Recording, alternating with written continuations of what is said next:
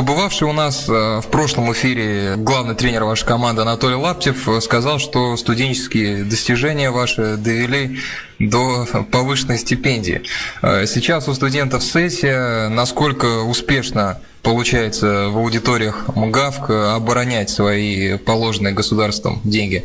Ну, в принципе, сейчас сессия уже закрыта, и как бы мне доверено было присматривать еще за некоторыми игроками, как Василием Рженко, то есть чтобы он перевелся недавно, и чтобы он все успел, все сдал вовремя.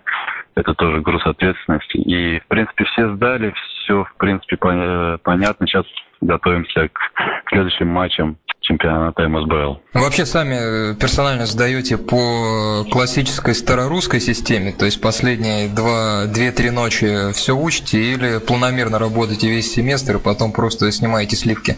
Вообще я на каждую пару стараюсь ходить, то есть я не пропускаю, в принципе, ничего. И по старорусской системе прихожу, беру билет, сдаю экзамен. Не сдаю экзамен, перехожу, ну, прихожу на пересдачу, так что все как положено, как обычный студент.